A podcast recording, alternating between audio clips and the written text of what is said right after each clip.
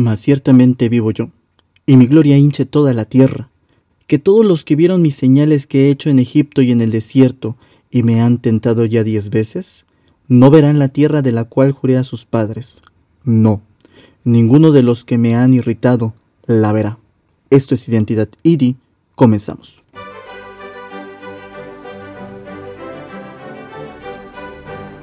Hola a todos, ¿cómo están? Mi nombre es Abner Samuel y la verdad es que estoy muy contento ya que estamos pues a finales de este mes de septiembre y como ya es costumbre pues estamos en el podcast de Identidad IDI. La verdad estoy muy emocionado pues estamos en vísperas de la fiesta de las cabañas y en esta ocasión vamos a hablar de un tema el cual nos lleva a algo conocido como las 10 tentaciones o las 10 murmuraciones. Eh, como tal no lo vamos a trazar ya que pues si lo tomáramos como una predicación esto ya no sería un podcast.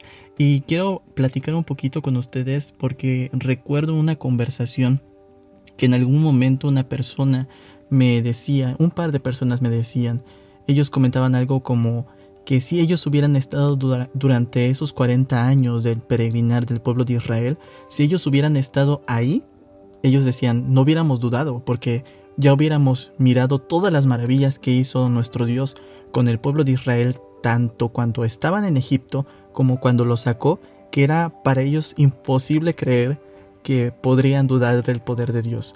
Entonces, eh, yo creo actualmente que pues la iglesia de Dios no es tan distinta, la verdad, a ese pueblo del ayer. Y lo mismo decía el apóstol Pablo en Hebreos capítulo 3, que podríamos leer casi todo el capítulo. Vemos que el apóstol Pablo le habla a la iglesia primitiva y les dice precisamente haciéndose comparativo entre Moisés y Cristo.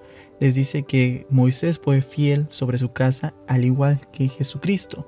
Que esa casa pues somos cada uno de nosotros si mantenemos la confianza y la gloria de la esperanza.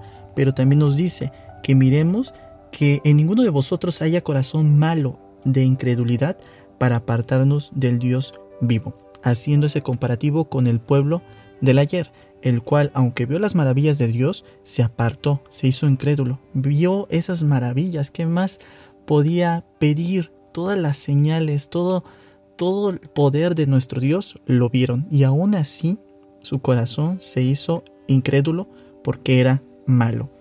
Y más adelante también dice, si oyeres hoy su voz, no endurezcáis vuestro corazón, como en la provocación, porque algunos de los que habían salido de Egipto con Moisés, habiendo oído, provocaron, aunque no todos, aunque vieron, escucharon, aún así provocaron. Sigue diciendo, verso 17, mas ¿con cuáles estuvo enojado cuarenta años?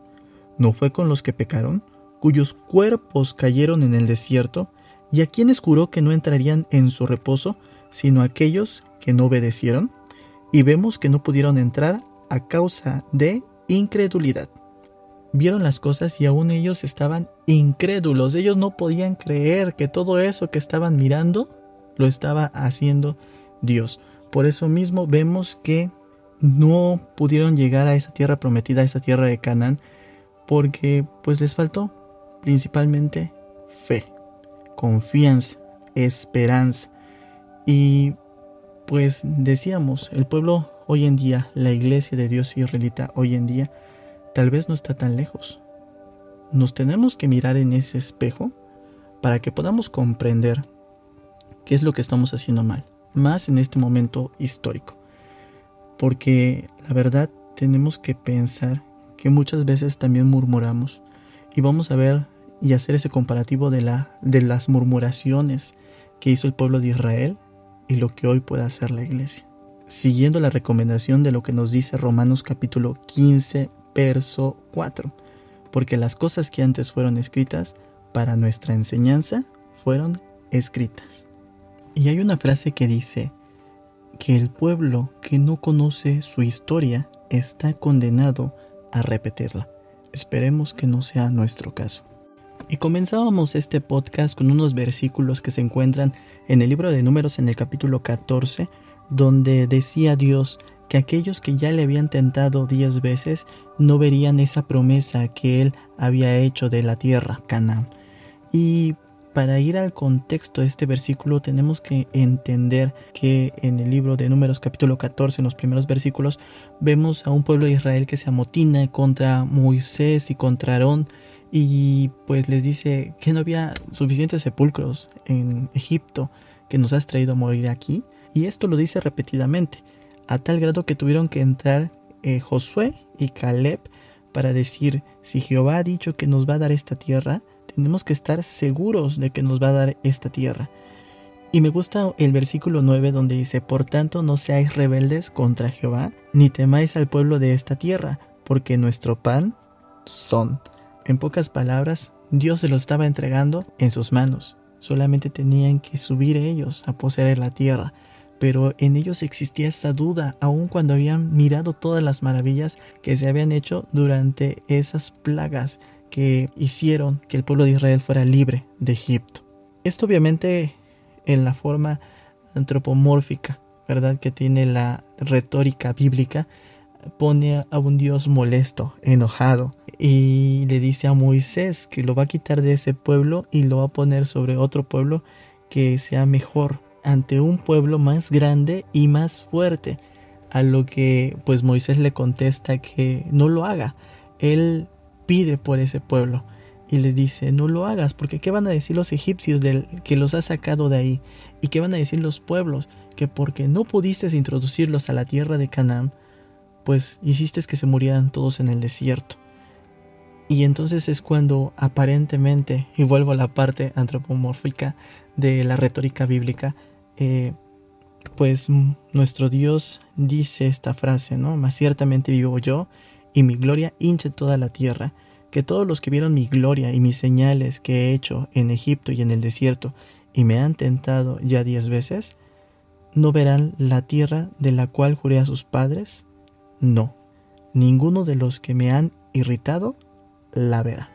Y esa parte de la historia creo que todos ya la conocemos, es lo que normalmente escuchamos durante las fiestas de cabañas, donde de esos más de 600 mil, solamente aquellos que lograron entrar de los mayores de 20 años son Josué y Caleb. Todos los demás quedaron en el desierto y entran todos los menores de 20 años. Y nos damos cuenta con eso que la palabra de Dios en ese versículo se cumple. Pero entonces, ¿cuáles son estas 10 murmuraciones, estas 10 tentaciones? Pues lo vamos a ver rápidamente, de una forma muy breve. Pues si nos pusiéramos a hablar de estas 10 tentaciones, de estas 10 murmuraciones, seguramente este podcast sería de más de una hora. Así que vamos a comenzar. La primera es precisamente cuando el pueblo de Israel sale de Egipto y llega precisamente a lo que es el Mar Rojo. Al llegar al Mar Rojo, según lo que nos relata el libro de Éxodo capítulo 14, verso 11 en adelante, nos relata precisamente que el pueblo pues le dice a Moisés que si no había suficientes sepulcros en Egipto, que los había sacado de Egipto para que murieran en el desierto, pues Moisés con esa seguridad con la que había sacado al pueblo de Israel de Egipto le dice, no temáis, tienen que estar quedos, tienen que estar confiados, quietos. Entonces Jehová le dice a Moisés, ¿por qué clamas a mí? Di a los hijos de Israel que marchen, y tú alza tu vara y extiende tu mano sobre la mar y divídela, y entren los hijos de Israel por medio de la mar en seco. Esta parte de la historia yo creo que es muy conocida de todos nosotros y pues ya sabemos lo que pasa con los egipcios, pero aquí lo importante es, acababan de salir de Egipto, habían mirado ya esas plagas, habían mirado cómo estaba conteniendo el poder de Dios al ejército de Faraón y todavía ellos eh, tienen este temor, ¿no? Tienen esta duda y le dicen a Moisés esa pregunta. ¿No había suficientes sepulcros en Egipto que nos has traído a morir en el desierto? La segunda tentación es cuando llegan a Mara, y según lo que nos relata el libro de Éxodo en el capítulo 15, del verso 23 en adelante, dicen que las aguas de Mara eran amargas, por eso le habían puesto ese nombre, y que el pueblo murmuró contra Moisés y dijo, ¿qué hemos de beber? Por lo que pues Moisés nuevamente clama a Dios, y Jehová le mostró un árbol, el cual metiéndolo en el agua, hizo dulce las aguas de Mara. Y pues vemos que les da la solución precisamente. Aquí hay que recalcar la murmuración. Y volvemos a lo mismo, Dios les había mostrado su poder y ellos seguían dudando. La tercera tentación pues nos relata precisamente que ellos salen de Elim y llegan al desierto de Sin que está entre Elim y Sinaí. ¿Esto cuándo sucede? Pues sucede a los 15 días del mes segundo después de que salieron precisamente de Egipto. ¿Cuándo es esto? A los 15 de Iyar. Recordemos que el pueblo de Israel sale el 15 de Nisan y para el 15 de Iyar pues había transcurrido apenas un mes. En un mes el pueblo de Israel ya había murmurado contra Moisés y contra Dios principalmente ya tres veces. Pero ¿qué pasó en esta tercera murmuración? Pues en esta ocasión el pueblo de Israel murmura contra Moisés y contra Aarón, diciendo todavía al pueblo de Israel, ojalá hubiéramos muerto en la tierra de Egipto, cuando nos sentábamos en las ollas de la carne, cuando comíamos pan en hartura, pues nos habéis sacado a este desierto para matarnos de hambre a toda esta multitud. El pueblo de Israel murmuraba contra Moisés y contra Aarón porque tenían hambre y porque añoraban esos alimentos que tenían en Egipto, que seguramente muchos de esos alimentos eran inmundos, pero ellos añoraban eso que tenían en Egipto, aun cuando eran esclavos, y llegaban a decir que Dios les hubiera dado muerte en Egipto. La cuarta y quinta tentación tienen mucha relación también con la tercera. Eh, pues ya que ellos deseaban comida, dice Dios a Moisés que por las tardes les va a dar carne y por las mañanas les va a dar pan.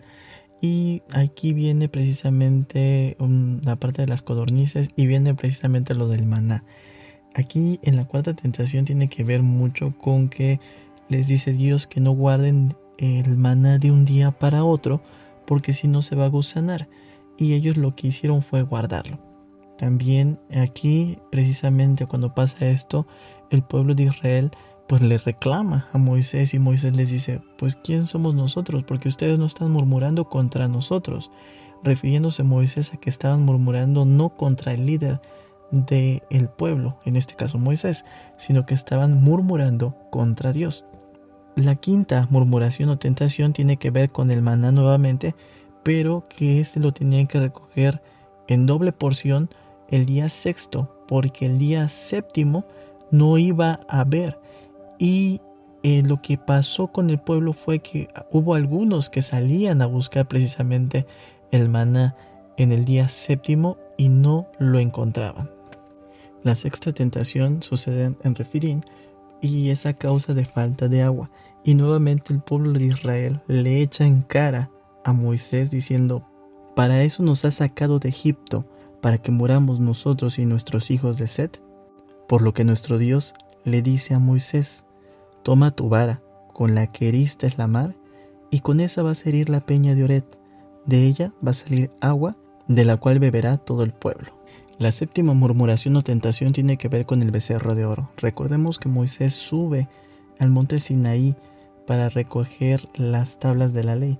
Para este momento recordemos que la ley ya se había dicho de forma verbal y aún así cuando sabemos que la ley dice, estamos hablando de la ley de los diez mandamientos, que la ley dice que no serán figuras ni cosas semejantes, ellos cometen el error de fabricar un dios en forma de becerro.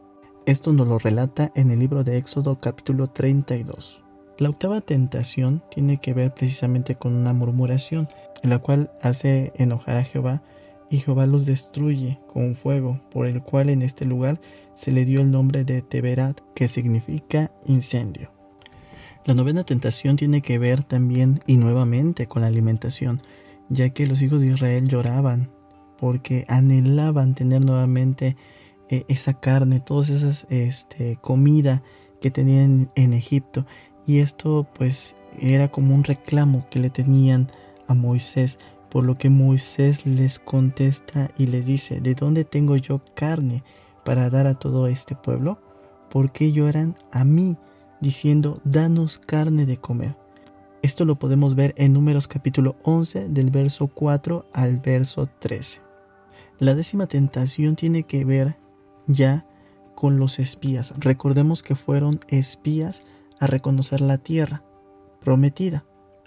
Y fueron dos espías, de los cuales diez dijeron que esa tierra era tierra de gigantes y que ellos eran como langostas ante esas personas y que pues no iban a poder contra ellos, por lo que solamente dos fueron los que dijeron, pues si Dios ha dicho que nos va a dar esta tierra, no tenemos que temer, tenemos que ir hacia adelante.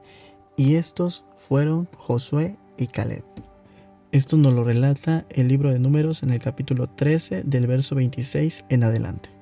Con esto quiero preguntarles ahora y hacerlos reflexionar. ¿Cuántas veces han murmurado contra Dios? ¿Cuántas veces han murmurado contra los dirigentes de su iglesia? ¿Serán más de 10? ¿Serán menos de 10? Hay que pensarlo, porque al igual que aquellos que murmuraron recibieron el pago de su pecado, también nosotros recibiremos nuestro pago si murmuramos contra Dios. Esto es Identidad IDI. Nos vemos en la próxima. Y bueno, hasta aquí el podcast de este mes. Espero que les haya gustado. Algo más reflexivo y acorde a esta festividad que hemos de celebrar en unos días más.